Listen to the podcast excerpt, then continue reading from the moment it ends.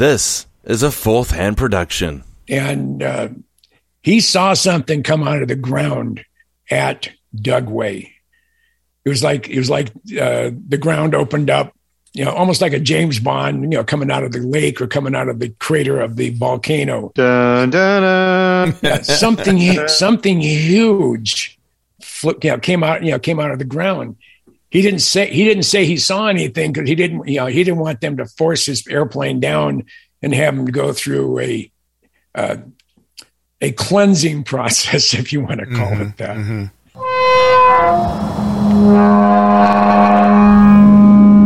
Story in the news today.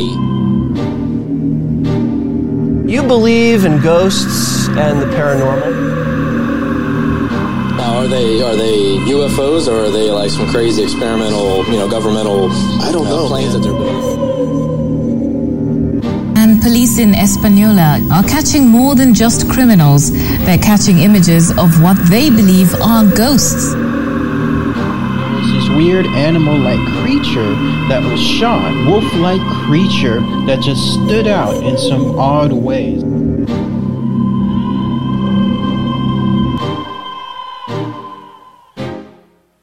Welcome to Strange Uncles. I'm Shane. And I'm John. And I am Josh. So secret. Whisper in my Josh. ear. Thanks. Welcome, welcome back. De- Ah. Depending on the order that these air. Hey, strangers, I've been ill. And uh, I missed some time, but I'm back. Oh, well, there you go. Yeah, we'll see how they how they air. We're not sure. We just talked about that, so I don't know if that's going to fuck everything yeah, up. this, this might be in reverse. Yeah, Yeah, that's right. Hey, welcome back. What the fuck are you guys talking about? And Yeah, then right. Yeah, exactly. Yeah, you guys really got your shit together over, don't you? Oh yeah, fucking as always. It's a it's a finely tuned machine over here. Professional amateurs. Exactly. Well, I'm glad you're better because you sounded like shit there for a while. So Dude, uh, yeah, that was not fun. Yeah.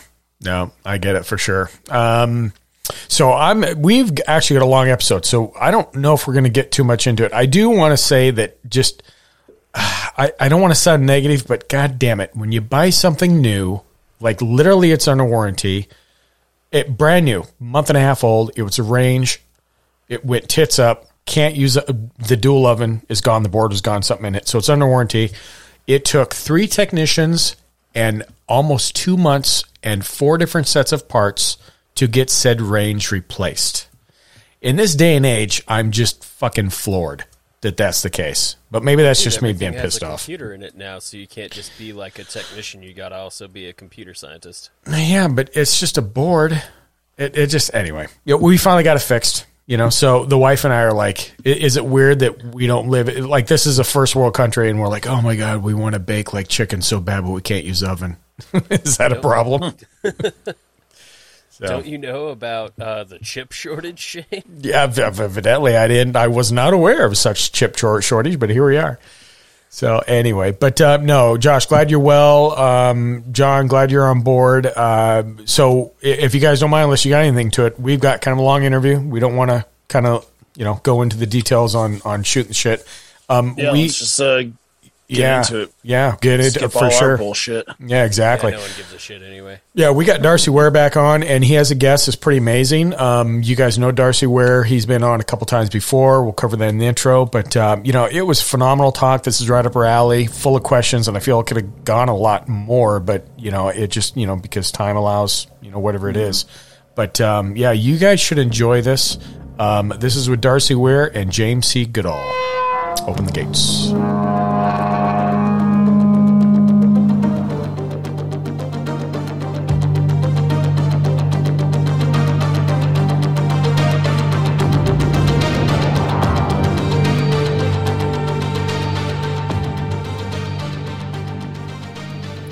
So we are excited to have back on the show a documentarian that we have had on before, and every time he agrees to come back on, he has yet a new documentary under his belt. Originally, we had him on to discuss the documentary Sasquatch Among Wildmen in season four.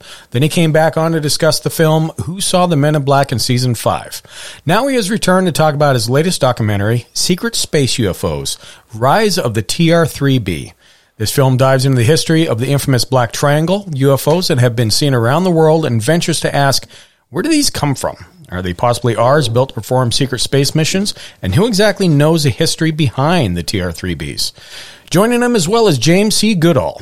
James is a published author with 24 books in print and is a recognized expert in low observable aircrafts and possible non human UFO sightings. James brings a wealth of knowledge to this subject, and not only is he known for the history of spooky classified airplanes, quote, but has extensive knowledge on flight tests performed at the infamous Area 51, among other things underneath his belt, which is amazing. So it's a pleasure to have Darcy back on and Mr. Goodall with him. Darcy and James, welcome to Strange Uncles. Delighted to be here. Yeah, super happy to be back, guys. Yeah, thank you for coming again.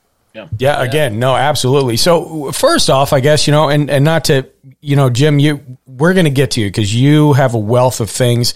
I guess, Darcy, we want to start with you a little bit on, on, and, you know, we're not kidding. It seems like you, I don't know what your time looks like, man, but you have something going on all the time with uh, documentaries and s- subjects and topics. And, uh, you know, I know last time we talked, you had a couple things in the fire. Um, this one just wrapped up. How compared to all the other ones you've had in the past, how were we looking on on this research project for you? Well, uh, you know, I actually started shooting some of the stuff that's in this documentary uh, back in 2013, and oh, wow. I was living in Australia at the time, and um, I interviewed some guys living in the outback that were recording uh, triangles that were flying around in the night sky. You know, in the outback, it's a beautiful um, night with almost zero light pollution. So when I uh, met with this guy, Damien Knott, uh, you know, he showed me his footage and allowed me to interview him and his mates that have been cap- capturing this whole phenomenon out there. And um, yeah, I, I think, you know, I've been recording and interviewing people for a long time now, since 2009, mm-hmm. and um, it's I'm trying to make better and better stories and and you know introduce people to subjects in bigger and better ways. So this doc um, has a bit of my research from all the way back in 2013, and I interviewed um, Tyler Glockner. Uh, last year in Richard Dolan in his home. And I also flew out to Tucson, Arizona and interviewed Jim Goodall in his very own home. So uh, lots cool. of new stuff in this doc, uh, but we tried to cover as much as we could about the infamous TR3B. Yeah, I thought you guys did a pretty uh, good job at that too, especially for me. I've never really looked too heavily into the TR3B. I've I've heard about it. You know, obviously, you know, kind of being enveloped in the subject, but uh, I thought kind of being from newcomer. I watched it today, by the way, so that's why I'm saying that is. Uh, I thought you did a pretty good job of covering the history and kind of why this makes sense is this that this could be possible man-made mm-hmm. object in some instances. Mm-hmm. Yeah, um, I think there's pretty good evidence that we're, you know, we were on our, we were on the right track to building all kinds of flying triangles, you know, and technically the B 2 bomber and the F 117 from underneath look like flying triangles.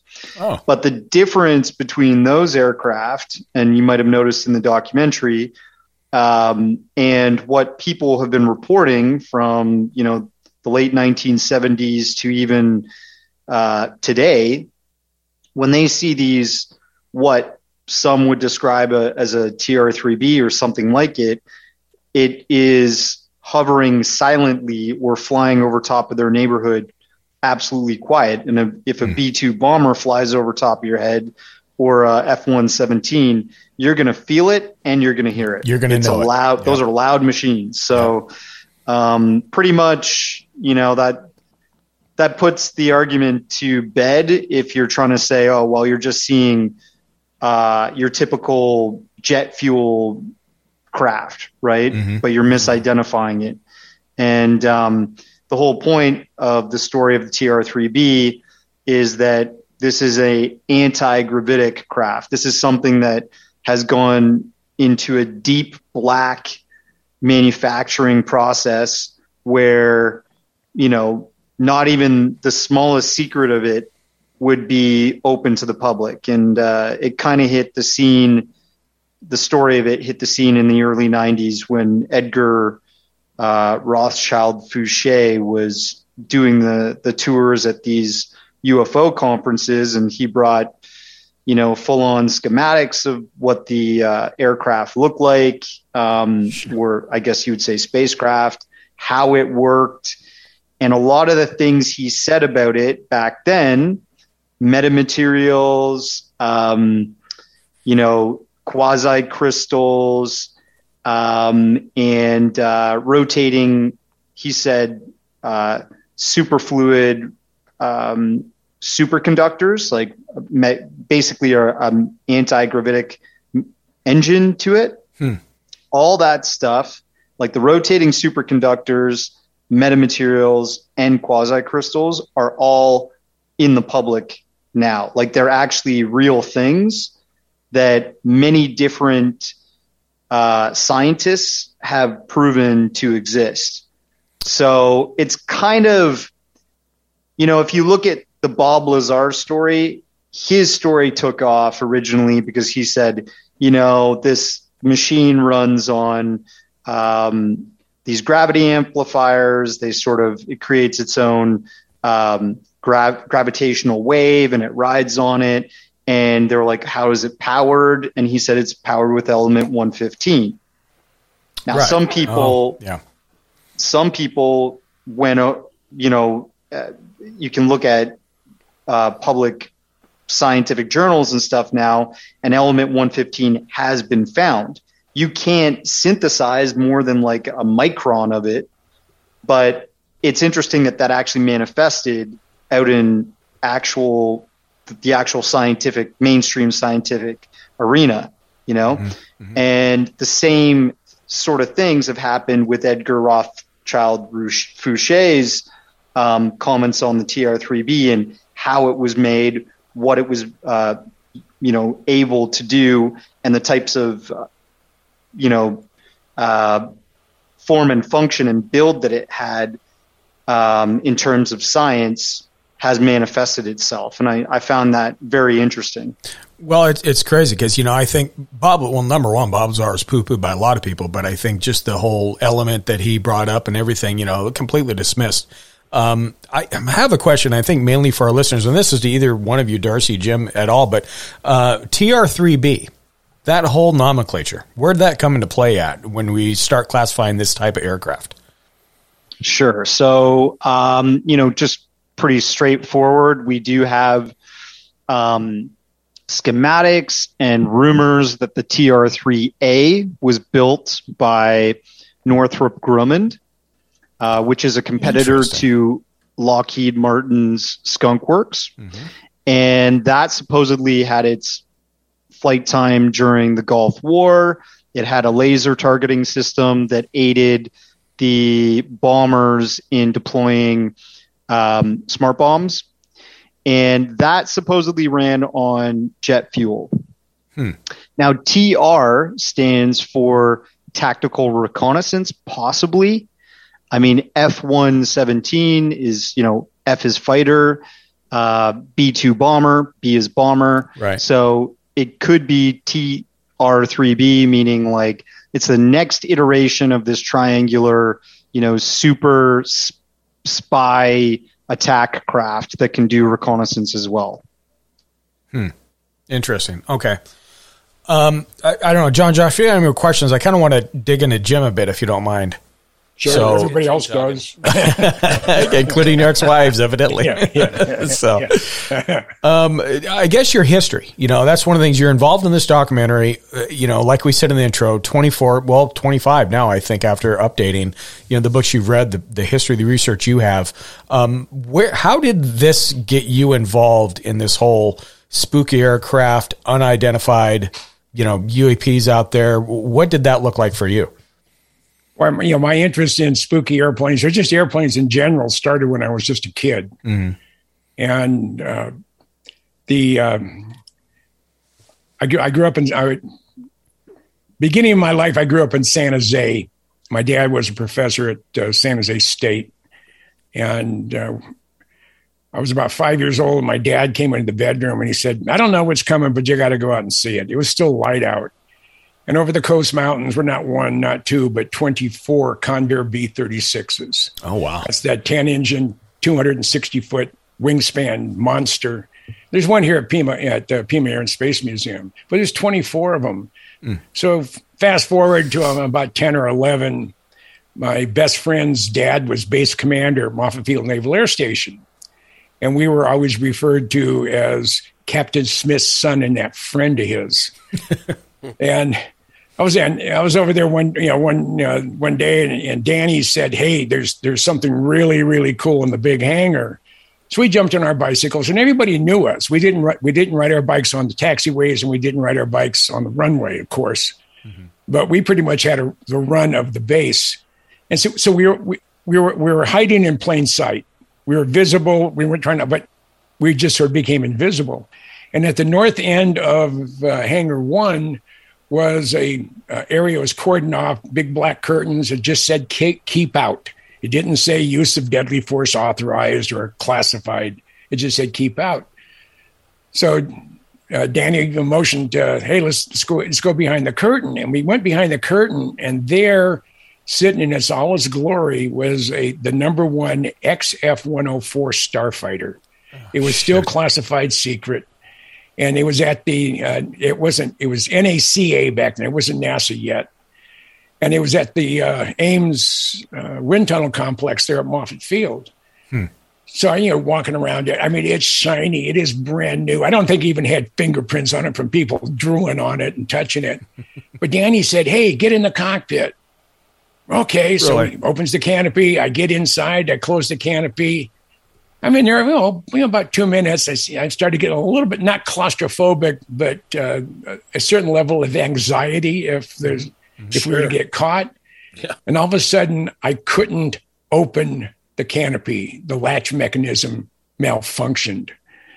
So we had to call the Marines and security police. Oh my god! And, you know, find some maintenance guy who could help me get out of the cockpit.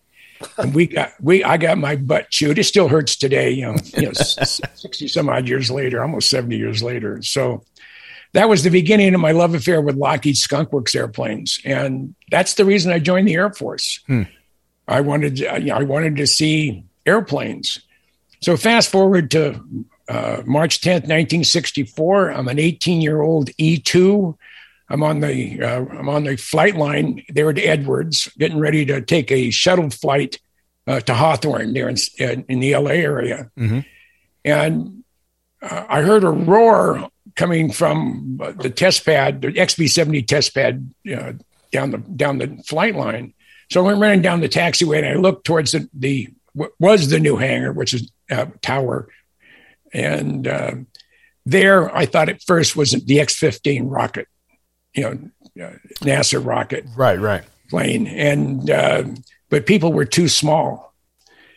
And about that time, they say, "Hey, we're loading the airplane," and it was a it was a uh, Italian. It was a Piaggio. It was a Gullwing. It was pusher props on it. So we load up. We take off right over Rogers Dry Lake, and we came down and we banked over this Blackbird, this black airplane that had already shut down the uh, engines, and they were towing a C-130 along the taxiway. This thing is uh, off off to one side, so you could see the relative size. I saw I saw this blackbird. I looked down and I could not believe my eyes. The world hadn't seen it. Mm-hmm. And here's this 103 foot long, 58 foot wingspan, this black, sinister looking Buck Rogers airplane. Right out of sci fi, literally oh, at that time. Yeah. So, yeah. So I was, uh, I was off uh, the rest of the week. That was a Tuesday. And I didn't come back until the following Monday. When I came into the section on Monday, they gave me my work orders. It was to go to the Lockheed hangar and I walked into the uh, back of, through the back of the hangar into the hangar area, and I was looking at the rear end of two YF-12 interceptors, two Blackbirds, hmm. and I've never been the same. So I started, you know, I, I had to wait till I was out of the service Uh, but in '68, I wrote some uh, wrote letters to Lockheed, Department of Defense, CIA, and uh, Secretary of the Air Force asking, and I was going to pay the published price. I wanted a half a dozen or more color eight by tens in the air mm-hmm. of the Blackbird. Mm-hmm. Their their official policy was not to cooperate. Of course. So yeah. because they wouldn't co- cooperate, I started digging. The more I dug, the deep the, the more I dug, the more I found out. The more I found out, the deeper I dug. And after doing this since 1968, today is 2022. Um, I have been doing it almost, almost on a regular basis since then. I have a, I've amassed about you know about 25 to 30,000 photos of the blackbird inside, taken it apart. I've moved, uh, I've moved one, I've dismantled two, and I've helped mm. res, you know restore three of them. So and and all of them, all three of them were different. I had an A12, I had an SR71C that is at the Hill Aerospace Museum. I I helped take apart 981 in August of 91. Mm-hmm. I've seen that. August of 90, excuse me. And uh, uh, and then I have the uh, you know the YF12 that I uh, did some stuff, some manual work at the Air Force mm-hmm. Museum back about 30 years ago, maybe 40 years ago. So I have, uh, and I became friends with Ben Rich, the number two guy at the Skunk Works, oh. until he became the president. And for 25 years, Ben and I spoke to each other at least once a quarter. Mm-hmm. If I didn't call him, he called me.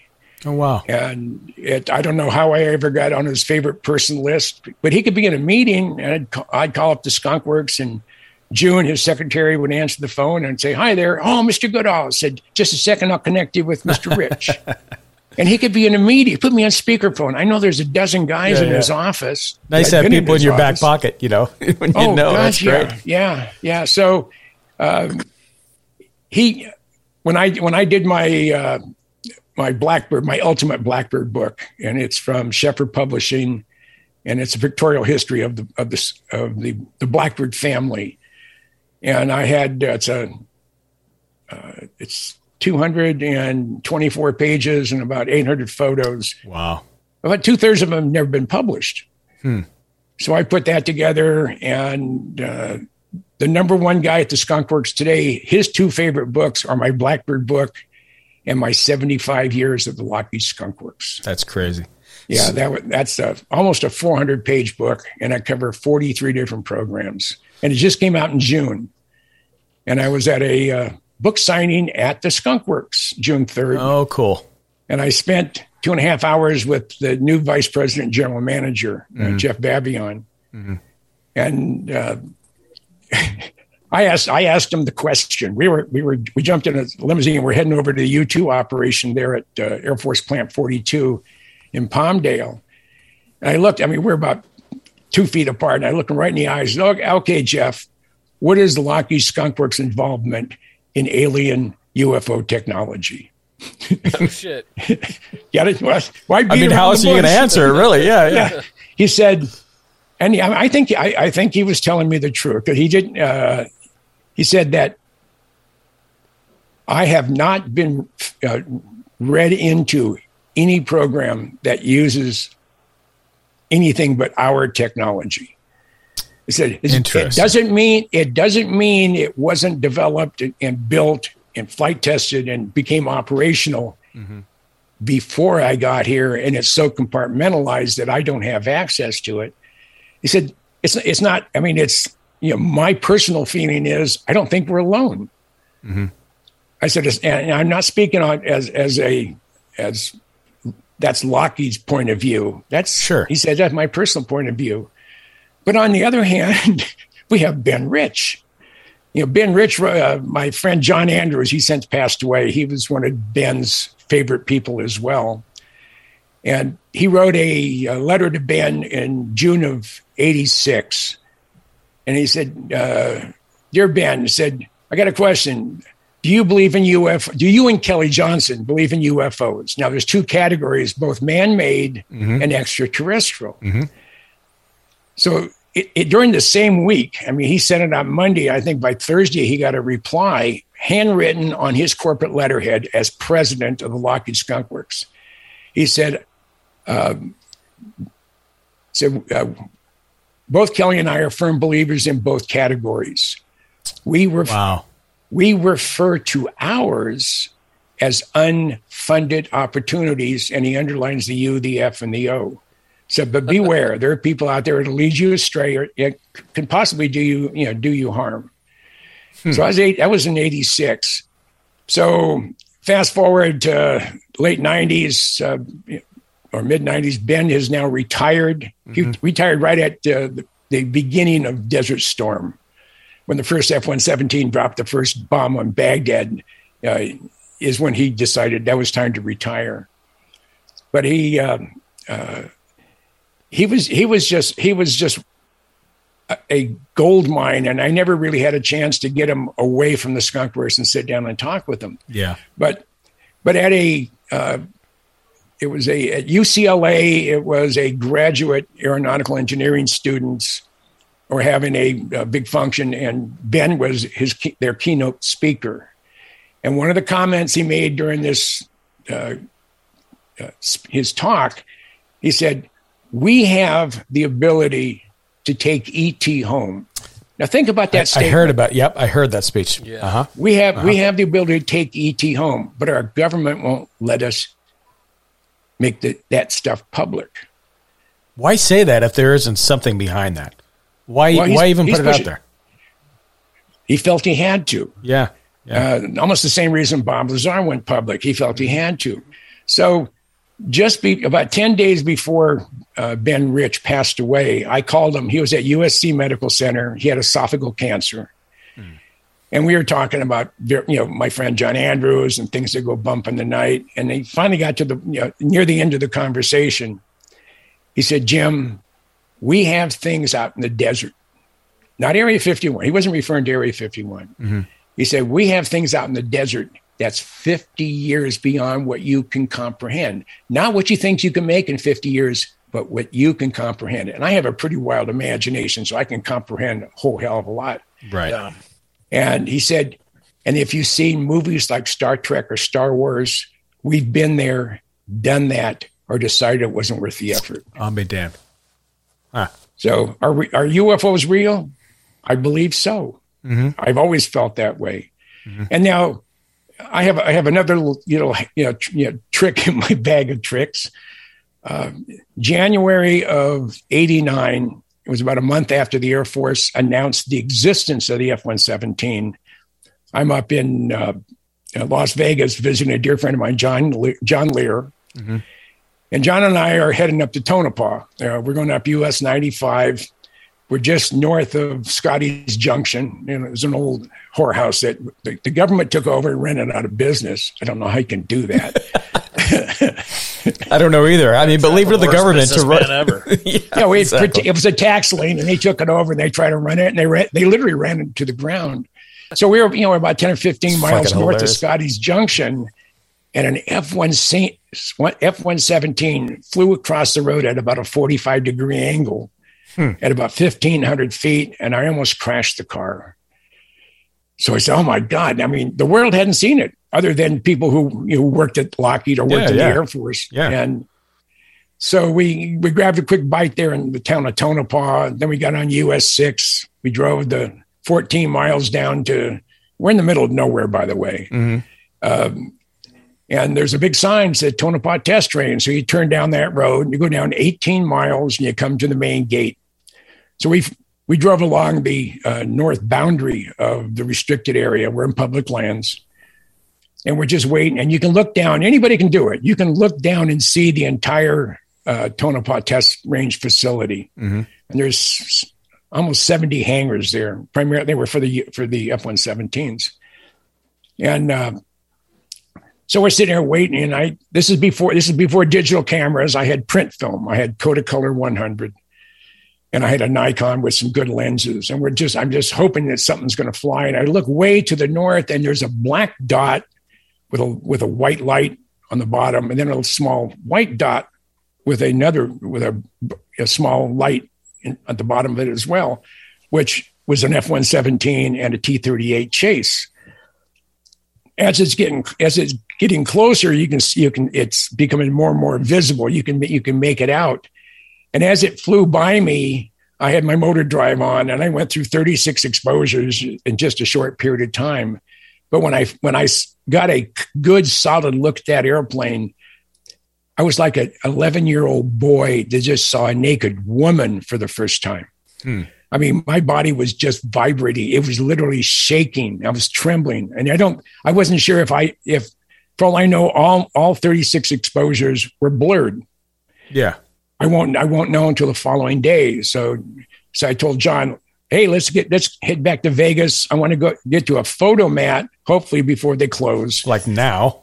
Yeah, yeah, yeah. yeah. And those those of you those of you out there uh, who don't know what a Fotomat is, uh, before there were baristas and coffee, uh, uh, how you know huts and parking lots, Kodak had what they call Fotomat. You dropped off your print film one day, you come back the next day, or wh- whatever you know speed you wanted to do, Yeah, you know, yeah, to yeah. have it processed. So we had we get back to Lear's house in the north end of Las Vegas, and it's about quarter after nine. The Fotomats are closed. It's at you know at, in the evening, and he said, "Well, I have a new friend just moved here from Albuquerque. He's interviewing for a job out in the desert. Um, I think you'll enjoy him. He's, he's a nice guy." And um, well, about ten minutes after he said that, there was a knock at the door. John went and answered the front door and came into his study. And if no, if you hadn't been in John Lear's study, he doesn't. He sold the house. He doesn't live there anymore. It was a thirty by yeah, probably a twenty by thirty foot square, you know, thirty by twenty foot uh, room that you couldn't put any more photos on the wall. Oh wow. I mean, and he had them signed from everybody because he's been in the aviation world since since he was born. yeah. So I, I, you know, I got to. I was talking with Lazar, and I, uh, I told him what my dilemma was, and he, I need some film process, but I got to wait till tomorrow, and then I may not get it until the day after tomorrow. And he said, "Hey, I have a C forty one processing unit at home. I live off of West Charleston, which is about 15, 18 miles away." And I said, "Let's go." So we jump in his car. We're about a block from Lear's house, and he's and he looks at me and says, "I feel sorry for Lear." I said, "Why is that?" He said, "The dumb son of a bitch believes in UFOs." I mean, his fa- his his dad brought Learjet to the world, and the and the guy believes in UFOs. See, I'm a nuclear physicist. If I can't prove it mathematically or put my hands on it, it doesn't exist. He said, You could put a gun to my head and you couldn't convince me that UFOs were real.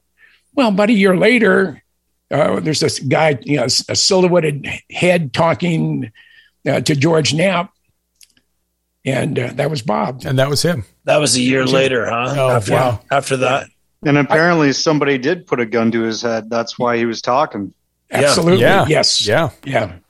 Yeah. Some 'cause life he- insurance. Yeah, he got he got called out to Indian Springs, which is now Creech Air Force Base, and uh, two agents. He didn't say where they, where they were from, but they um, they put a gun to his head and, and told him they didn't they didn't like some of the people who he was associated with, i.e., Lear primarily. Yeah. I w- yeah, my name was my name wasn't associated with um, you know with the men in black hating me yet, so I had to wait a couple Yet. years. You, it, did it come? I take it. If, Yes.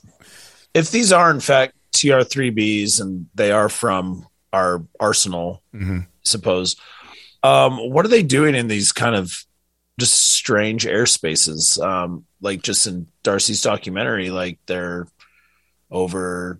I'm trying to think, like uh, Pennsylvania and uh, Shanghai and uh, like Colorado. Like, like why, why, why would our like black ops military be flying these things over these?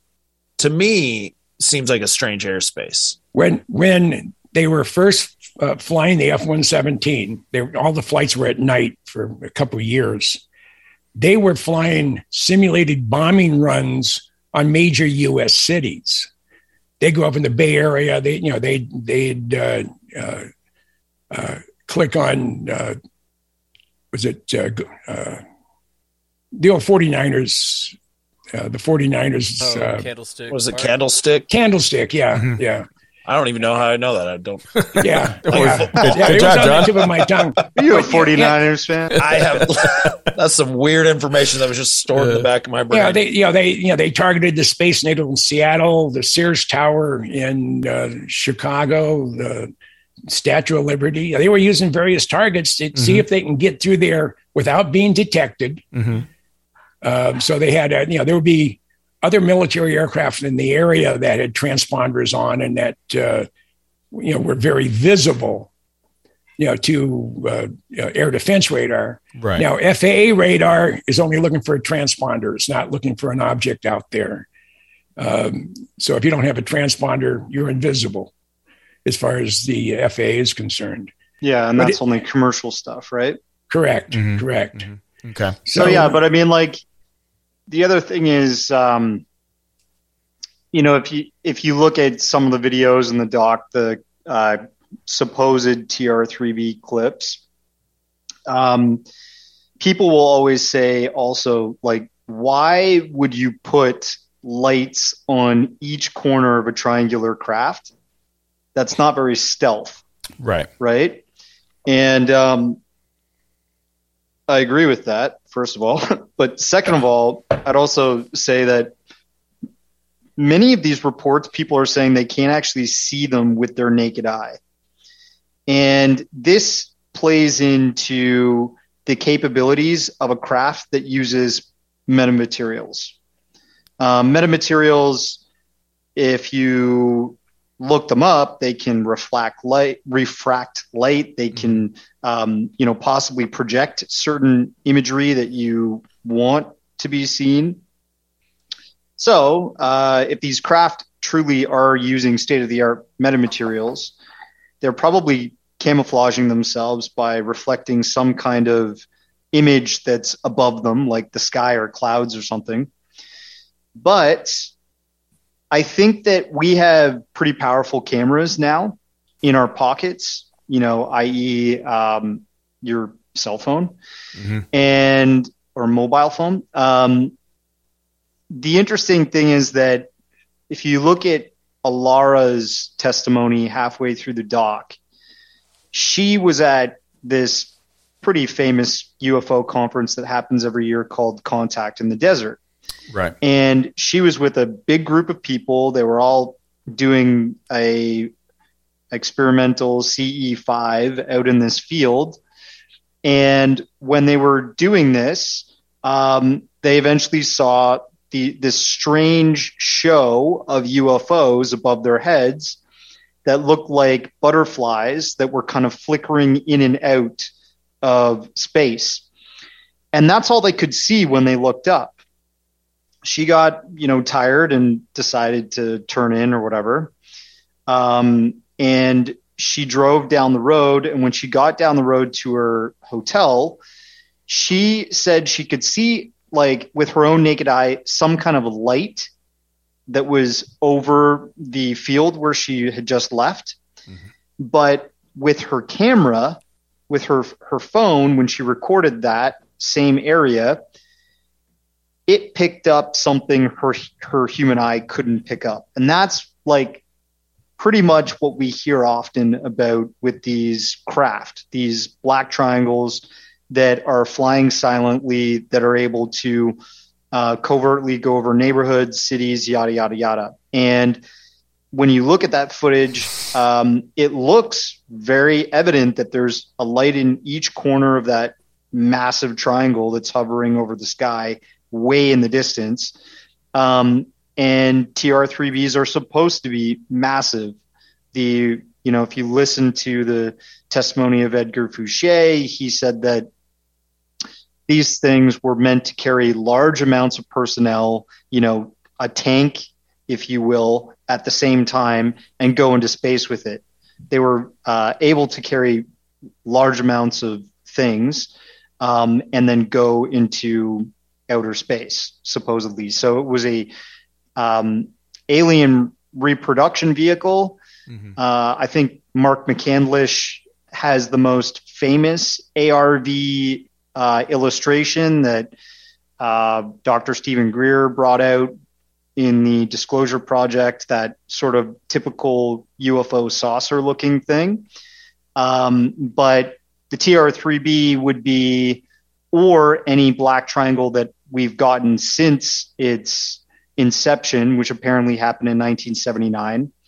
Um, I'm sure we have stuff that's super small, that's maybe the same size as a, as a TR3B or you know any size in between and and most of them probably could be unmanned at this point they could be um, you know these triangles that can stop on a dime and fly at incredible speeds and do right angle turns and all that type of stuff because there is no personnel there's just a guy sitting behind a computer with a uh, you know a joystick uh, flying a drone like many um, pilots or drone pilots are doing these days in the Middle East. Yeah, I mean we're doing we're, yeah we're doing that now. I mean, so who's to say that that technology why wouldn't it match up the same? You know, if that really was the case. So in in nineteen in nineteen seventy four, Lockheed uh, the Lockheed production facility there at Palm, Palmdale they're building L ten elevens. They flew an L ten eleven with literally nobody in the cockpit. There was there were, there were people there, but they weren't mm. flying the airplane. But they were there in case you know as a, as redundancy. Right. It took off from Palmdale. It it flew to a, uh, a runway. It was probably Pratt and Whitney's West Palm Beach facility where it did two touch and goes, and then came back to Palmdale and landed all without anybody being in the cockpit. And it was all pre-programmed to do that. So that you know that technology is it, it, has existed for forty years. It just amazing, and yet I can't get my fucking FedEx delivered on time. It just I don't I don't understand the world we're living. But yeah. Anyway, we're going to take a quick break. Um, again, we'll be back with Darcy and Jim. If you guys want to stand by, um, give us just a second. We'll be back. Thank you. Believe in UFOs? Felt that chill up your spine that you just can't explain. Contemplate the other side of reality. Do you shake your head at the world that seems to have lost its common sense?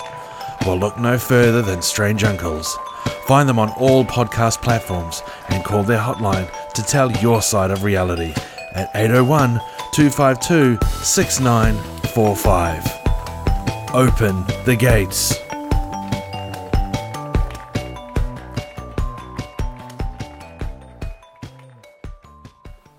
All right, everybody, and we're back with Darcy Weir and James Goodall. Um, so I had a couple questions with this. We're, we're talking about timelines and something, Jim, you mentioned, Darcy, you alluded on was, you know, like we're, look, we're 40, 50 years ahead of where we're at. You know, the, the picture Star Trek, Star Wars, we're beyond that. This is where we're at. You alluded to, you know, the metamaterial and, and everything that maybe these spacecrafts are built out of or whatever have you. And then you loop like companies like DARPA into it. And I guess I'm always this is my word fascination. DARPA is amazing. I, I, the things that they come out with. I know that you know the government runs it necessarily. Do you think that DARPA, even though as compartmentalized as this may be with these kind of spacecrafts, that DARPA was part of that, or they were aware, or there was different branches such as DARPA that came up with different technology to put something like these TR3Bs together? What's that look like in, on a big picture scale? Does that any of that make sense? Well, first of all, yeah, DARPA doesn't itself do the you know do the creation. You know, they are they are sort of like the the coach or the mm-hmm. headmaster. You know, they go out and they go out to industry. They'll submit a request for proposal. In some cases, it's a classified you know uh, uh, request for proposal. We we want it. We is there anybody out there think they can build this or can build that? Uh, we have X number of dollars, you know, to go forward uh, and another thing, anything our government shows that came out of the out of the black world, the classified environment, anything and everything that that they release is at least twenty years old. Hmm. Yeah, they the yeah. my favorite my favorite airplane in the whole wide world is the CIA CIA version of of the Blackbird. It's called the A12, code name Oxcart. That airplane uh, last flew on June 21st, 1968, when it went they flew the last one from Area 51 to Palmdale for storage. It wasn't till 20 years later in 1988 that they announced the existence of the original single place Blackbird, the A 12. Hmm. So it was operational and it flew from 62 to 68. And it was retired for 20 years. And when they finally announced it, and I knew about it, but you know, of course, I was I'm not a I'm not a world famous journalist or a contributor to the newspapers or the AP or we didn't have you know, the boy, the Google brothers or the Google boys, and we didn't have that uh, Nazi wannabe uh, from Facebook. Uh, yeah, so I mean, so there was there was no way to you know, get the information out. But I I saw my very first one uh, late seventies hmm. at Palmdale. They had they had been in a hangar, and then they needed space for the hangars, so they moved uh, they moved the airplanes out, and that's where they had nine of them, and they were all pickled out there. Yeah.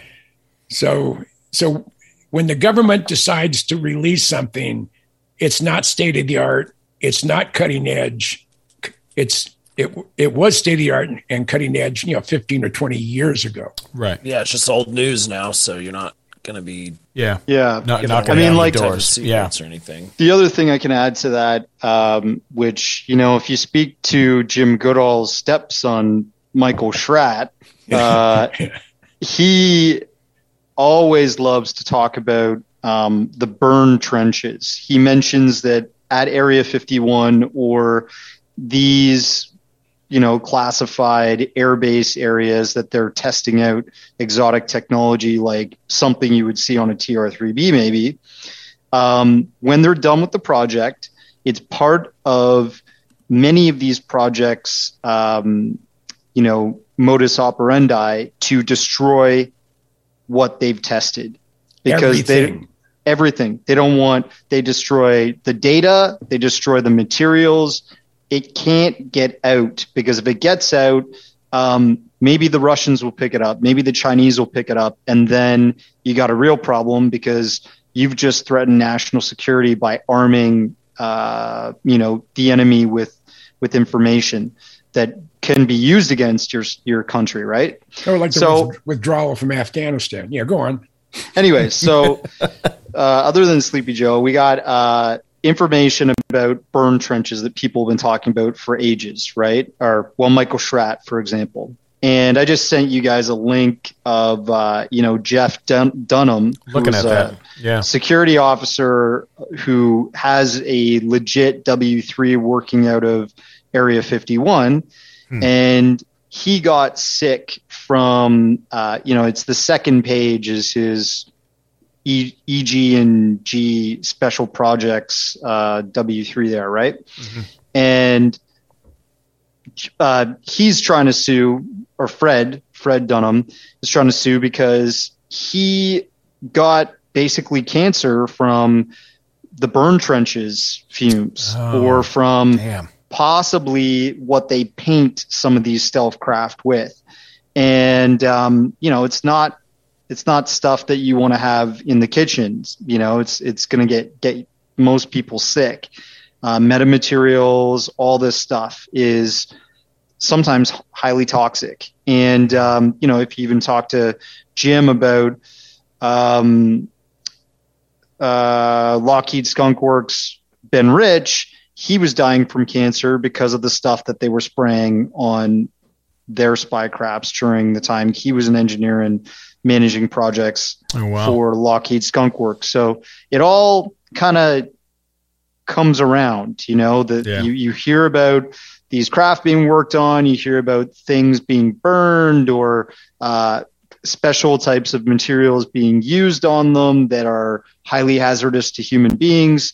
And lo and behold, people are actually testifying that they got sick from it. So. Right. But but but here's a question though. Maybe that's just me. But you know, how many of these these cases, how many of these one offs like this gentleman here that you sent the link for, would does it take for something to be opened up? to go, oh look, no, we have a problem. Like when it's all classified. Mm, yeah, that's the thing. They'll never they'll never declassify it. They'll, yeah, I mean, they'll yeah. they'll pay off somebody like this if they sure. squeal too much but they'll be like, "There you go, shut up. If you ever speaking about it again, you know, then you're in trouble." Yeah, se- 17 years of broken silence this guy had. Like 17 years of working with Area 51, and now here he is. You know, it, it's just such a shame. You know, it's awful. Yeah, one one of the, to show you how how they throw money around when they were moving where they were moving the very first Blackbird from the production facility in Burbank to Mm-hmm. Area 51 for flight testing. They had this huge uh, this uh, huge uh, trailer that they they built and they you know they put the Blackbird on it, took the wing the engine nacelles and, and you know the outer wing panels off, and if there's any way they could take anything off the nose to shorten it. And they were they did a study. When was the the deadest or the quietest time on the LA freeways?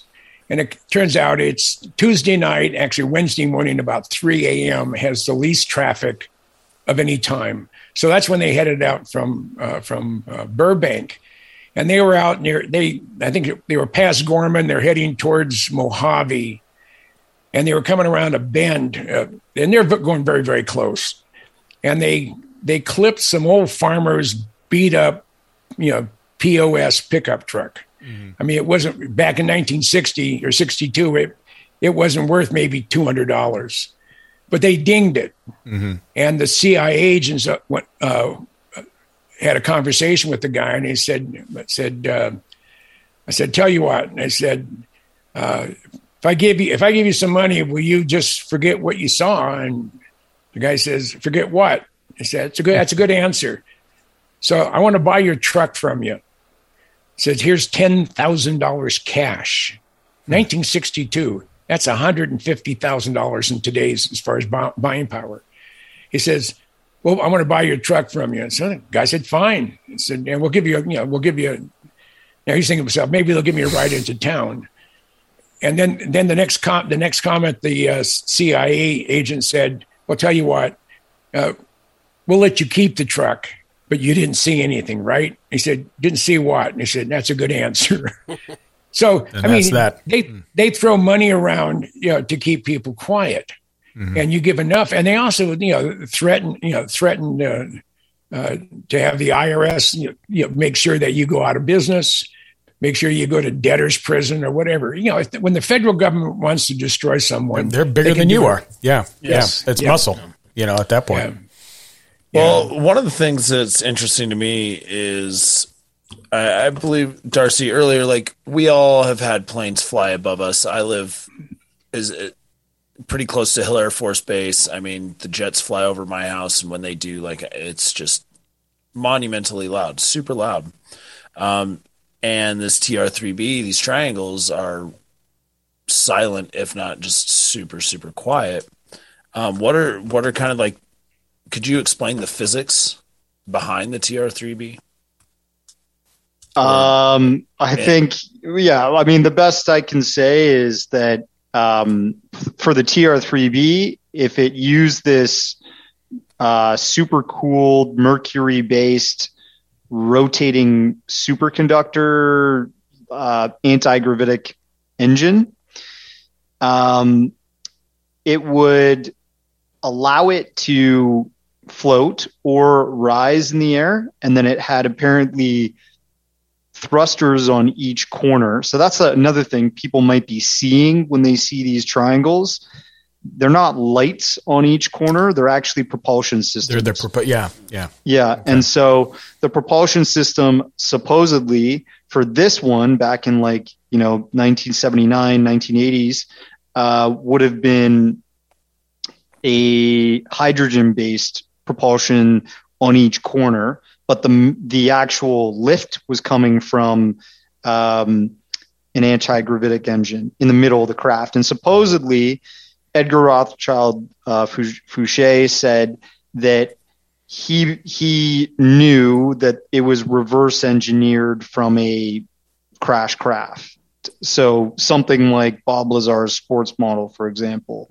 And if you look at the bottom of that type of uh, craft and, and how it supposedly was built, what do you have? You have three pylons that surround a anti-gravitic m- mid-engine in the middle of the craft, and the pylons are actually the ones that give it thrust and direction, whereas the middle allows it to go up, you know, and and um, also creates the energy for the craft. So apparently, that was the other thing. This created energy, the rotating superconductor, and you have Podkletnov, who's a um, famous Russian um, physicist who wrote a paper on a rotating superconductor. Um, theory and how it, it should work. And obviously, the Russians would probably be building stuff based off of his theories. Then you have um, NASA, who wrote a rotating superconductor paper on anti gravity back in the 1950s, the late 1950s. Hmm. And then you have Ning Li, who was a famous um, physicist in the 90s. Um, and she wrote a paper on how anti gravity would work, and that included, you know, this rotating superconductor theory, and uh, she disappeared. So it just it all seems to be out there in some shape or form based off of the original story of how the TR3B worked, right? And Mhm. to my mind, you know, um, when you hear people talk about a craft that was not ours that they were examining and trying to duplicate, those scientists would always be in awe because everything they were seeing, you know, under a microscope and demonstrated in in in their uh, naked eye in front of them looked like technology that was manufactured down to the atomic level. And we're not Okay. there yet. We're trying to get there now. But the TR3B would have been like the soapbox derby, uh, you know, attempt at recreating the physics from something like the sports model, but in a large craft. Right. You know, they were lo- looking at something that was manufactured down to the atomic level and like, well, what do we got? All right, grab some of that. Uh, you know, the get get that uh, that metal over there. We'll get uh, some mer- mercury. Let's super cool that. We'll uh, rotate that up to a certain amount of RPMs. Maybe that'll work. And then, uh, okay, look, we need some thrust. Let's go get some hydrogen. You know, uh, we don't want anybody making a hydrogen car because that might completely destroy our fossil fuel industry. But hey, we can slap it onto the corners of this uh, black triangle we're building and fly that in the dead of night. No one will know. Yeah, don't worry. I've made I've made spaceships with less. Yeah, yeah, right. Yeah. What, Yeah, what are you, Rick and Morty MacGyver? style, right? yeah, exactly.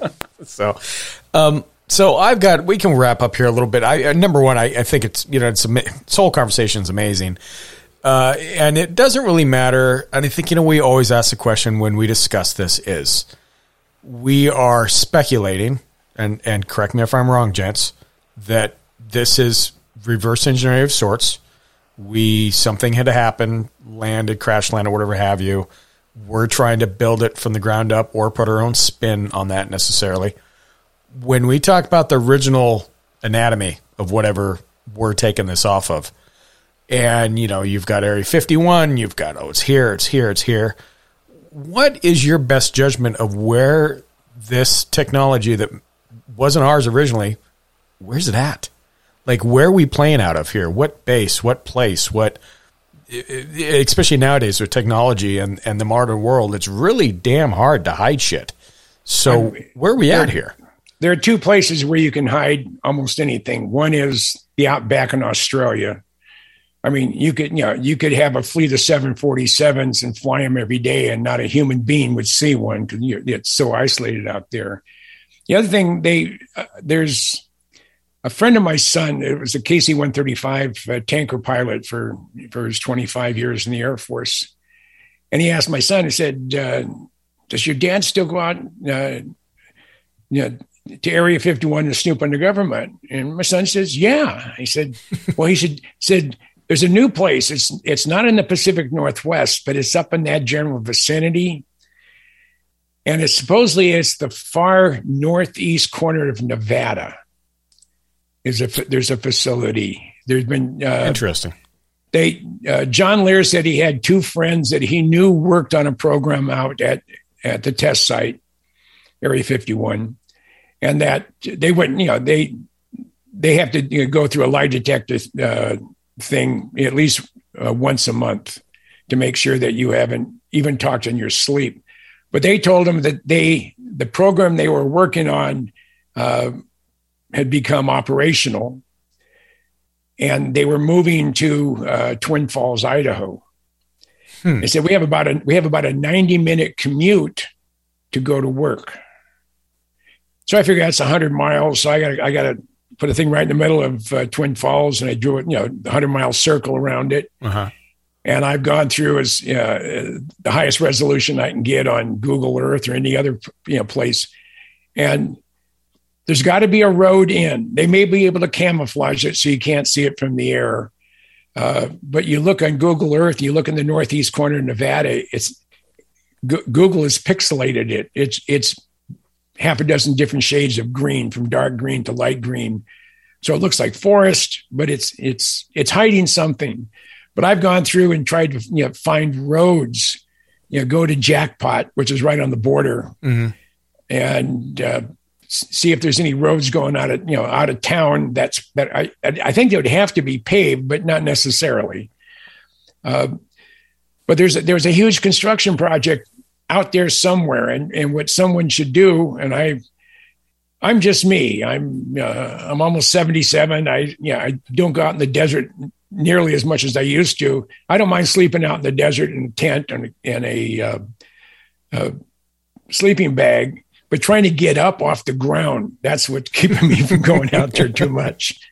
Uh, but you know, the, the there's stuff is out there. I mean, there's mm-hmm. too many people. I mean, a good example. I had a, a chance to interview a Lieutenant Colonel uh, David Fruehauf, SR seventy one pilot. I interviewed him because he crashed one, and I wanted to you know wanted him to tell me you know what happened. And he, you know, he just passed away here last year of COVID, but he had oh. half a dozen. He had a half a dozen uh, things wrong with him: high blood pressure, uh, type 2 diabetes and a bunch of other stuff. And, but I interviewed him, you know, it was, you know, it was back, my dad was still alive, so it, it would have to be in the 90s. And my dad lived in Tullahoma. Uh, Dave lived, you know, called Lynchburg, the home of Jack Daniels, uh, his home after he retired. Mm-hmm. But he said in 1972, 73 timeframe, he's flying a night training mission out of Kadena, Okinawa. He's in the far Western Pacific it's about 11 o'clock at night. He's at 78,000 feet, a Mach 2.7. And that's not Mach 2.7 is just a sweet spot for the Blackbird. When you're flying that, you're almost in idle. That airplane wants to fly outside of its envelope. And if you give it a chance, it will. And there was a three quarter moon off to the uh, left. And uh, of course, they're way up. There's no clouds, no air pollution up there. And all of a sudden, he gets a glint off something reflective, either metallic or a shiny, you know, shiny surface of some sort, about five or six miles off to his right. And he figured uh, six, you know, between five and 7,000 feet above him. Mm-hmm. So he calls Kadena on, on secure voice, calls the command post. He said, Do we have another bird up? I said, No, you're up there by yourself. He said, No, I'm not. I'm gonna go take a closer look. So he moved, he put he advances the throttles and he does about a 10 degree bank as he's as he's climbing and heading towards this object. And about then his backseater said, Hey Dave, we got company. I said, Yeah, I'm gonna go take a look. So he said he was still a mile or so away from it and still a, a thousand or so feet below it and he was he was hoping to get a shape just from it blocking out the stars and, and he couldn't. And all of a sudden this thing took off at about a 30 degree angle of attack and left him like he was heading the other direction. Hmm. he said he, he lost it going between 180 200000 feet is what he estimates at speed of anywhere from uh, mach 12 to mach 16 so fast forward to 1980, he retires from the Air Force. He has a real high clearance because he's been in, you know, the secret environment of the Blackbirds uh, for nine years, 10 years. Mm-hmm. He gets a job as facility manager at Area 51. Hmm.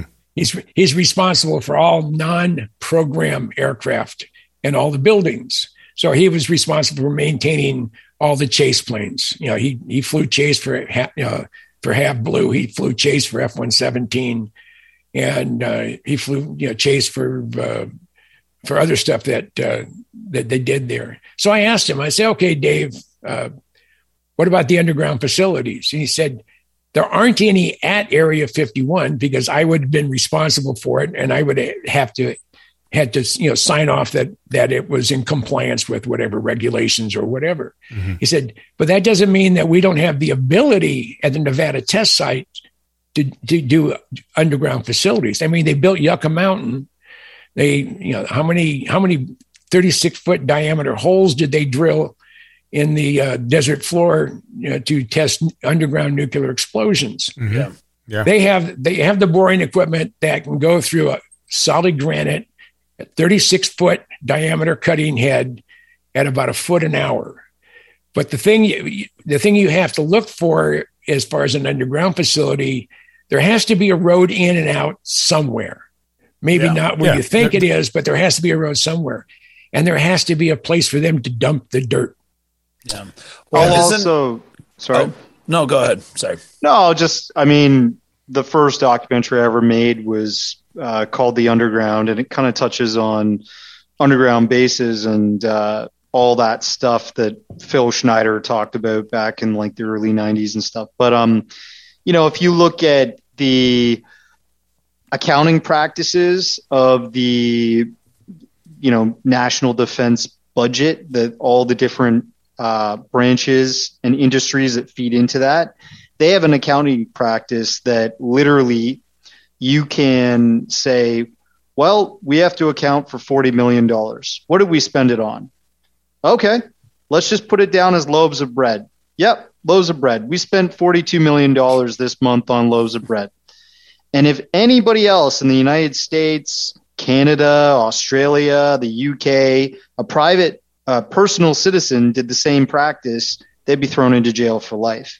But the United States military has a extremely high balance uh, for you know spend. For 2021, I'm looking at the United States uh, budget.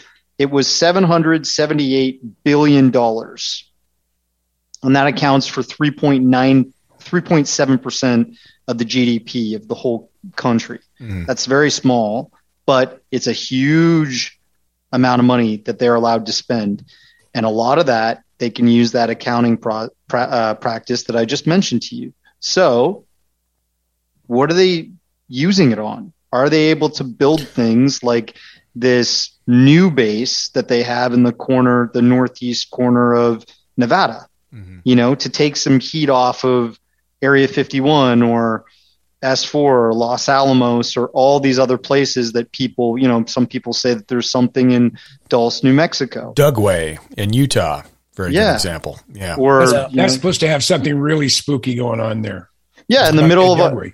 in the middle of Australia, they have Mount Zeil, which Mhm. uh, is a massive American-run military base in Mhm. Australia. And Mhm. Mount Zeil is supposedly a place where they have a facility under the mountain. Mhm. Um, and you know, then you, I was out there in 2013, and we're seeing things in the outback flying that looks like triangles. You know, Mhm. so hey, these things, and you know, Jim will tell you the SR-71 used to do all of its test missions out of Area 51, and then they would stop, refuel, and and fly the other part of the world out of Japan. Mhm.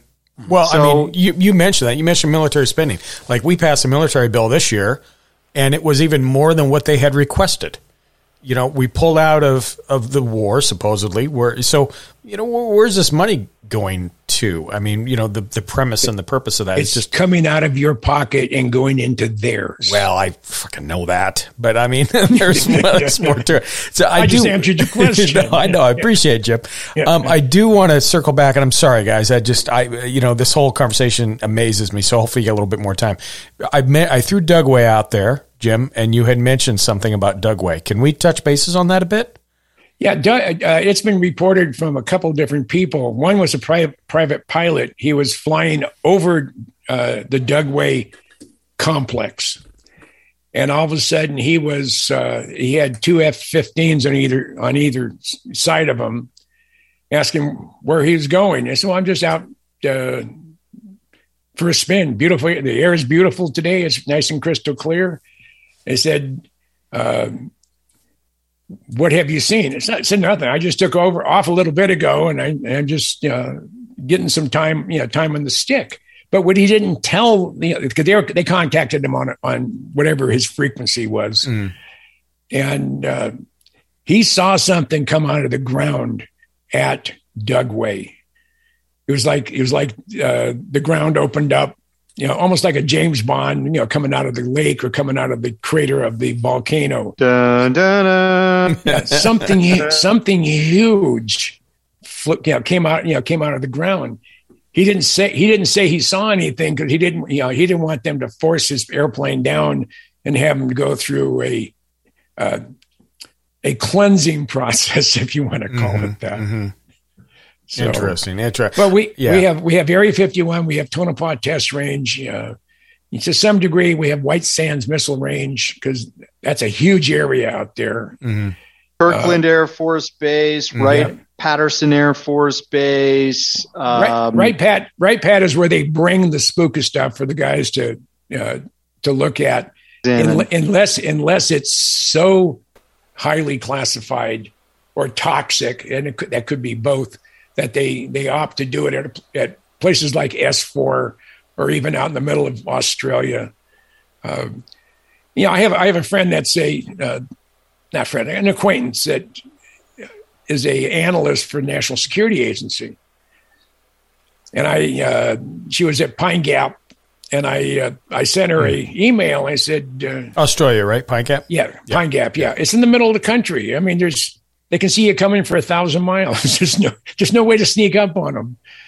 He said, I, I said, uh, what, he said, do you believe in UFOs? And I, I got an instant reply. He said, why did you see one?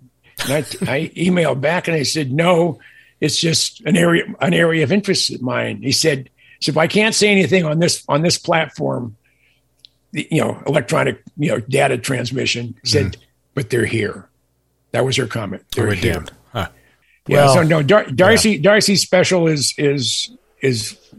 I had fun time doing it. I Mm. he did a great job. Uh, I just uh, I applaud him for it, and I'm looking forward to part three, and hopefully I'll maybe be part of it. Man, I, I'll tell you. I mean, just yeah, well, number one, Darcy, we we just want to thank you for for you know coming on, uh, getting Jim involved. You know, Jim, you didn't have to take your time, and thank you very much for. I mean, just hearing. I, I think the the past stories. You know, I mean, yeah, the documentary is new and whatever have you, but there's always a lead up to, and so your experience of what you've been through and the encounters you've had, and then Darcy, you putting all this together. I like it. I, I feel like we can go. Well, we're not going to go seven hours, mind you, but I feel like we could go quite a, quite along Yeah. with this thing. But Yeah, just just could- amazing, could- just Yeah, amazing. we could keep this going. Yeah. So, um. Darcy, how can we help you? What what what do you want to promote on your side? Um, you, you've got the platform here. Uh, yeah, no, I mean, people can check out the doc. It's um, on Amazon Prime, iTunes, YouTube, YouTube Red, like Google Play, that type of stuff. Um, if people are interested in checking it out and want to leave a review on IMDb or Amazon Prime, I'd really appreciate it as a independent documentary filmmaker. And um, that's that's me. If you want to check out my website, where you know I've got a whole portfolio of past films, it's just occultjourneys.com. Don't worry if you visit it, you won't get hexed with evil. Occult is, you know, based off of the the uh, Greek word occulta, which just means hidden. So Yeah, hidden that's right. journeys. Yeah. Yeah, and and and my end, yeah, I'm a writer, so I have uh, actually I am working on my 29th book right oh now. wow. Okay. and but my my two favorite books actually three i have uh, from Schiffer publishing i have a pictorial history of the b2 stealth bomber. And they even let me they even let me fly the simulator. Uh, i flew it for, for two and a half hours. I, but they only had me down on the, on the certificate i got for one hour i mean for two hours. Uh, but I have my B2 book. You can, you can go to Amazon, James books by James C. Goodall, and that's G O O D A L L. I have my Blackbird book, which is Jeff Babione, the vice president, general manager of Lockheed Skunk Works, said his two favorite books in the whole wor- whole wide world are my Blackbird book and my 75 years of the Lockheed Skunk Works. Wow. And that came out in June. That's uh, 384 pages, uh, about a thousand photos, and I covered 70, you know, correction, 43 different programs. Mm. A lot of them, I even I even had a, couple Lockheed Skunk Works guys said, I didn't know about that one. so that's pretty good. That's so- pretty good then. but so if uh, the, the the cheapest way to get them is is Amazon. Uh, I'm I'm uh, out and about a little bit. I do. I always bring books with me when I go on a road trip, and I'm gonna. I hope to have a bunch of them with me when I you know, go out in uh, you know probably end end of April. Uh, I'm gonna head up to you know up go see go spend a day or two with Bob Lazar and go up uh, and see a couple of other people up in Seattle, and then I'm gonna uh, head towards uh, Boise. Mhm. Um, but I may pass. I may pass through uh, uh, Spokane. I have a very dear friend who's a barber there. I used to. Yeah, she's one of my dance partners when uh, when she lived in uh, Tacoma, and I love I love rock and roll. I, and I may be an old fart, Yeah. but I but I Nothing wrong with that. and. Now, Matt, Yeah. you, you've got my email, Jim. I, I hope you saw that because I forwarded the uh, the Zoom invite to you. That that's our email. By all means, look me up. I would love to sit down and have coffee or beer with you and just, uh, you know, amazing stuff. Probably smoke some weed. I don't drink. Oh well, hey, that's fair It's enough. honestly the safer option. yeah, probably is. Yeah, yeah, because uh, No, that's Yeah. awesome. Uh, Darcy, Jim, thank you so much for coming on. Thank you for the time. Uh, we're going to thank you off air if you just want to hang on with us for a little bit. Um, everybody, that was Darcy Weir and Jim Goodall. Thank you very much for your time and your stories. Uh, all amazing. I enjoyed all of it. Yeah, Awesome. really happy to be back. Awesome. Thank you, guys. Anytime.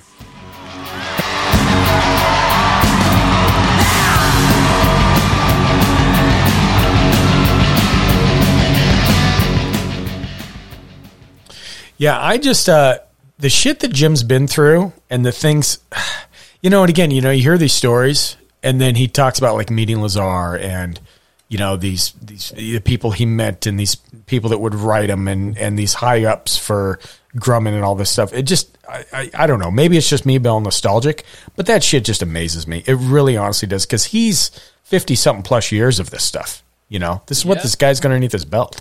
I mean, he was talking about restoring the SR 71 that's at the Hill Air Force Museum that I saw a thousand times when I was like fucking 10.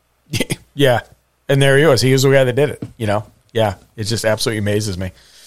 Yeah, uh, and I think a lot of that, I don't know. I feel like a lot of this kind of goes full circle to Bob Lazar's. Like, if you want to, like, it goes full circle into saying or proving what Bob Lazar was has been saying this whole time is Mhm. there's got to be some truth to it. Yeah, I don't know. I feel like Yeah. it all kind of like ties in with all of that. Yeah. Like, I don't know. I don't know. No, I, you know, I know. I, I agree with that. And I think a lot of, uh, you know, when you talk about Lazari, because obviously, you know, that name's huge, you know, for us anyway, because we know, you know, who it is. You know, people kick the can on, oh, fuck, you know, he's making it up. He's doing this, he's doing that. No, you know, not at this point. I mean, you know, you think about it, you always need a scapegoat somewhere, and that's exactly what he was for the government for a long time. You know, and so I, I don't see how you could see anything else past that with him. You know, of course, we all read his books, Dreamland. Um, you know, fantastic a story. What he had, he had to have it out there.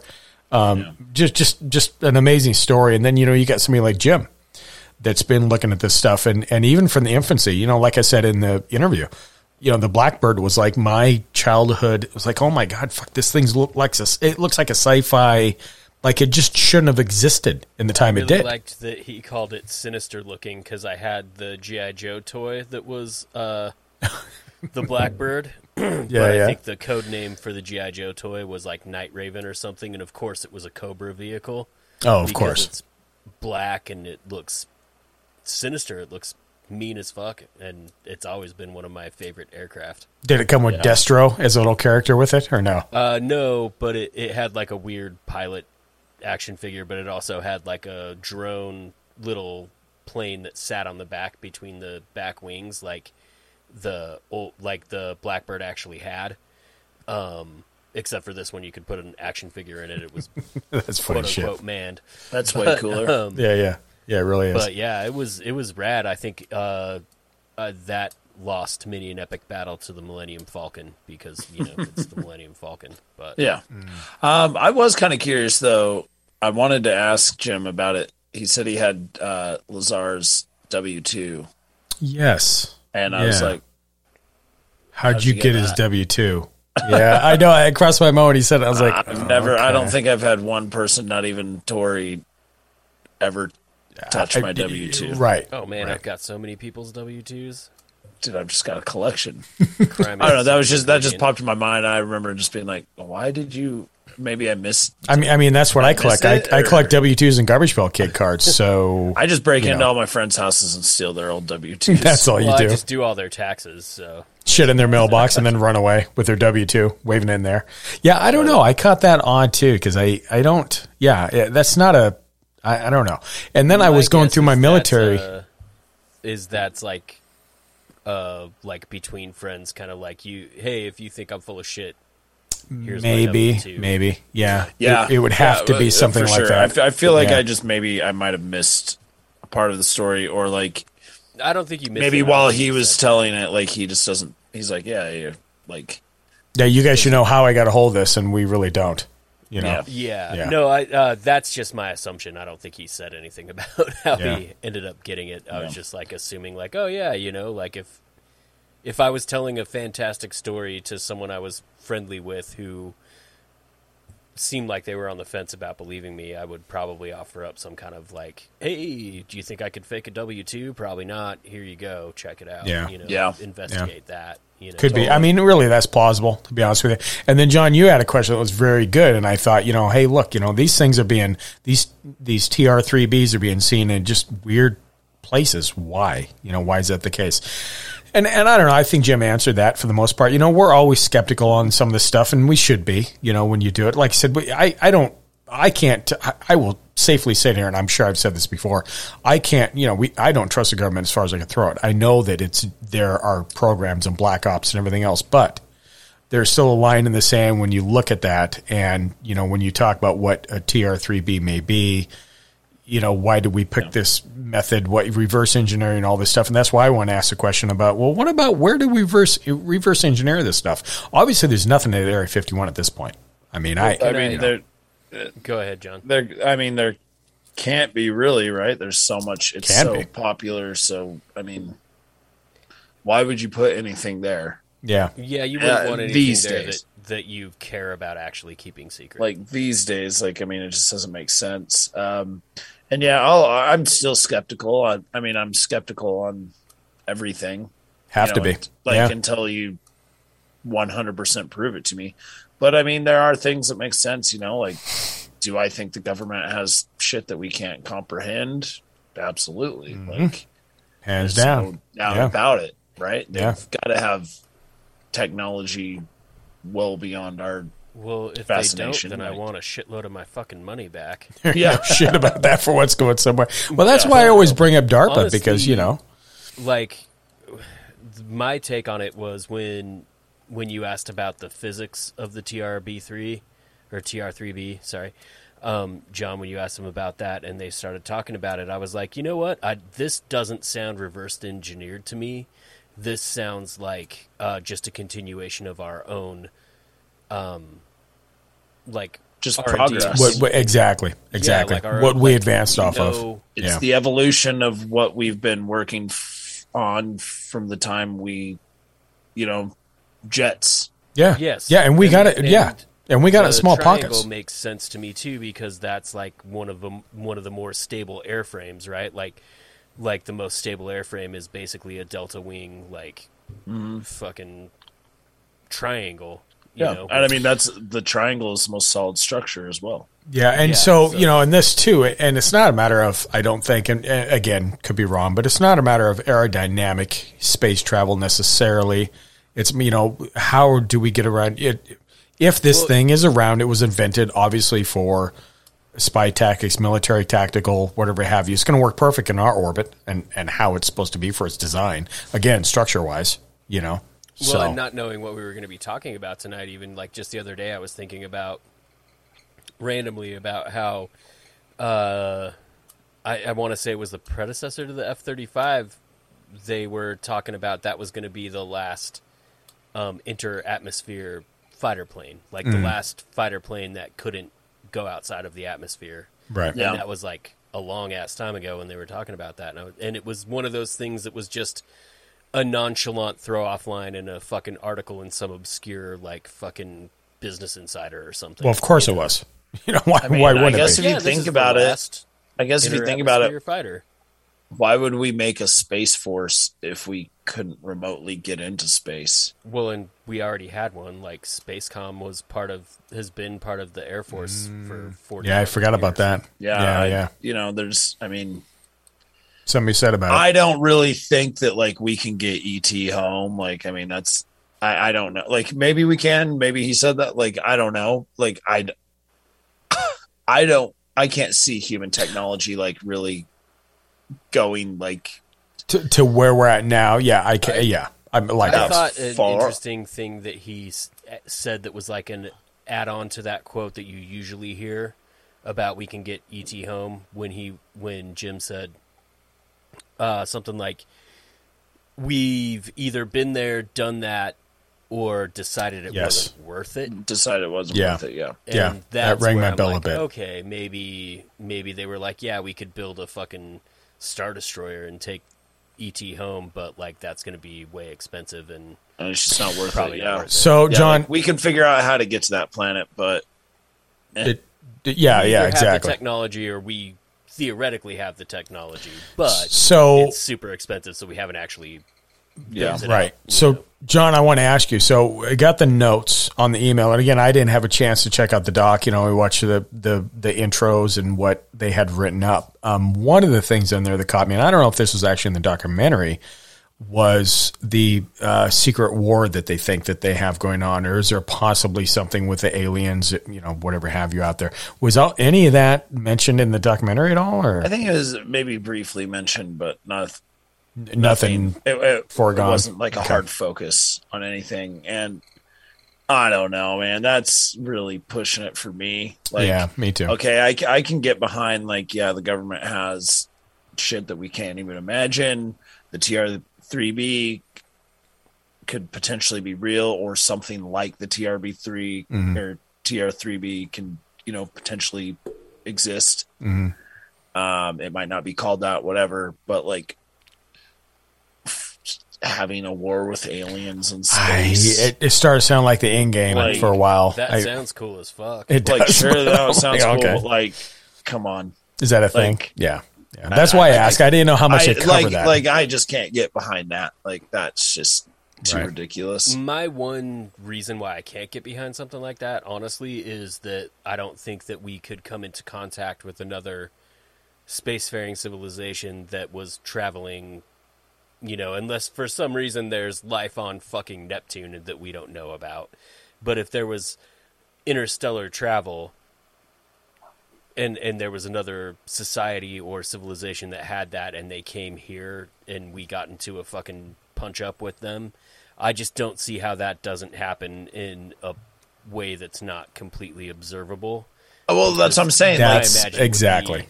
Yep. in our solar system where we could where anybody with a fucking telescope could see the shit yeah, out of it like if you're going to have a war yeah up, Yeah, yeah, even in space, you're not going to hide that shit.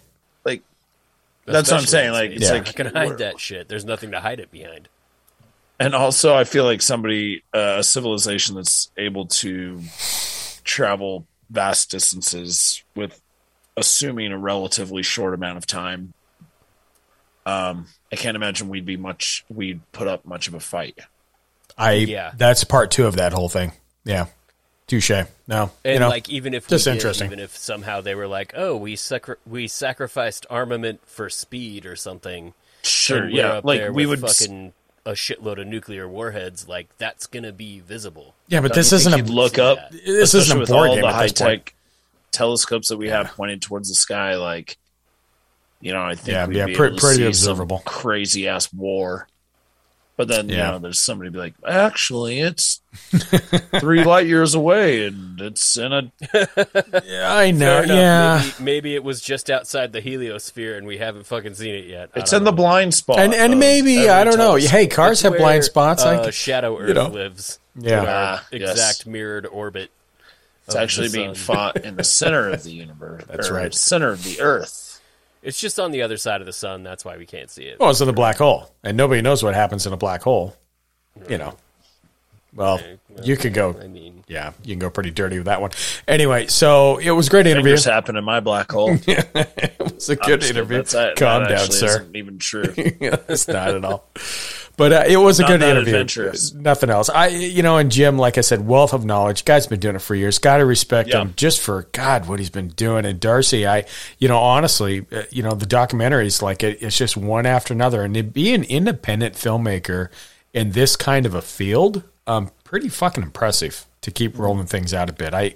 I will say that because I, I think you know we can batter back and forth about you know whether there's alien wars or not. No, but, I mean, you know. I, I thought it. I think So. it was a fascinating conversation. Oh, absolutely. was constantly like, Yeah.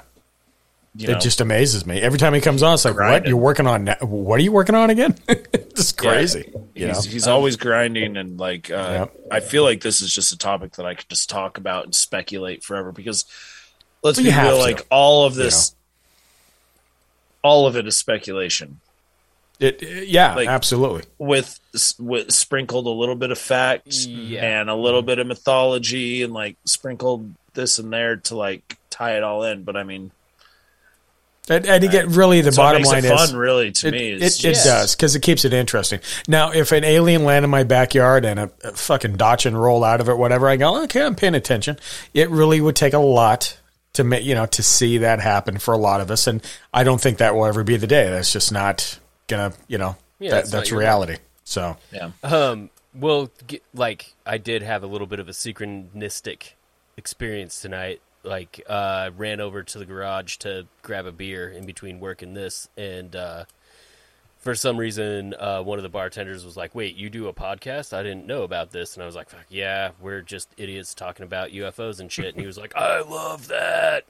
And immediately started telling me a story about how he was taking a road trip and went through Jackpot and uh, like that kind of corner of Nevada that uh, Jim was talking about, where he thinks everything's at now, and saw like a bunch of weird shit. Like they were driving a Prius and all the electronics shut down, and uh, and said he saw something weird coming out of the mountain. Hmm. And was overflown by a bunch of triangular shapes, and I didn't know that's what we were talking about tonight. That's like, fucking crazy. That's weird. fucking a. So shout Wow. out Levi, but Ah. um, Yeah. like it, it's just weird how that always happens. I mean, maybe it's not a synchronicity, maybe it's just a meaningless coincidence. But I no, that's pretty spot on, though. I mean, weird, you know. yeah, that kind of ties the two together. I, I don't know. You know, something you said about that. You know, like, and we talk about that often, you know, I'm sure. So, but um, no, I, it was a great interview. Um, We've got more to come. We've got some other people lined up. We've reached out to, well, I've reached out to a couple of people. We'll hopefully we'll, we'll keep them on. We're trying to kind of hedge this season a little bit different. You know, we've got some good, uh, you know, we had Don Wildman. Hopefully you guys enjoyed that. It was great having him on. Not necessarily strange and weird as much as just, man, this guy is the narration and the history and like the curtain he pulled back on. Uh, just, just amazing, you know. So we're Well, going to kind of bring this this, world you is. Oh, sorry. know. Oh I was no, you're gonna fine. Say if we don't get to use our platform such as it is to fanboy out every once in a while, then like why the fuck? I, exactly.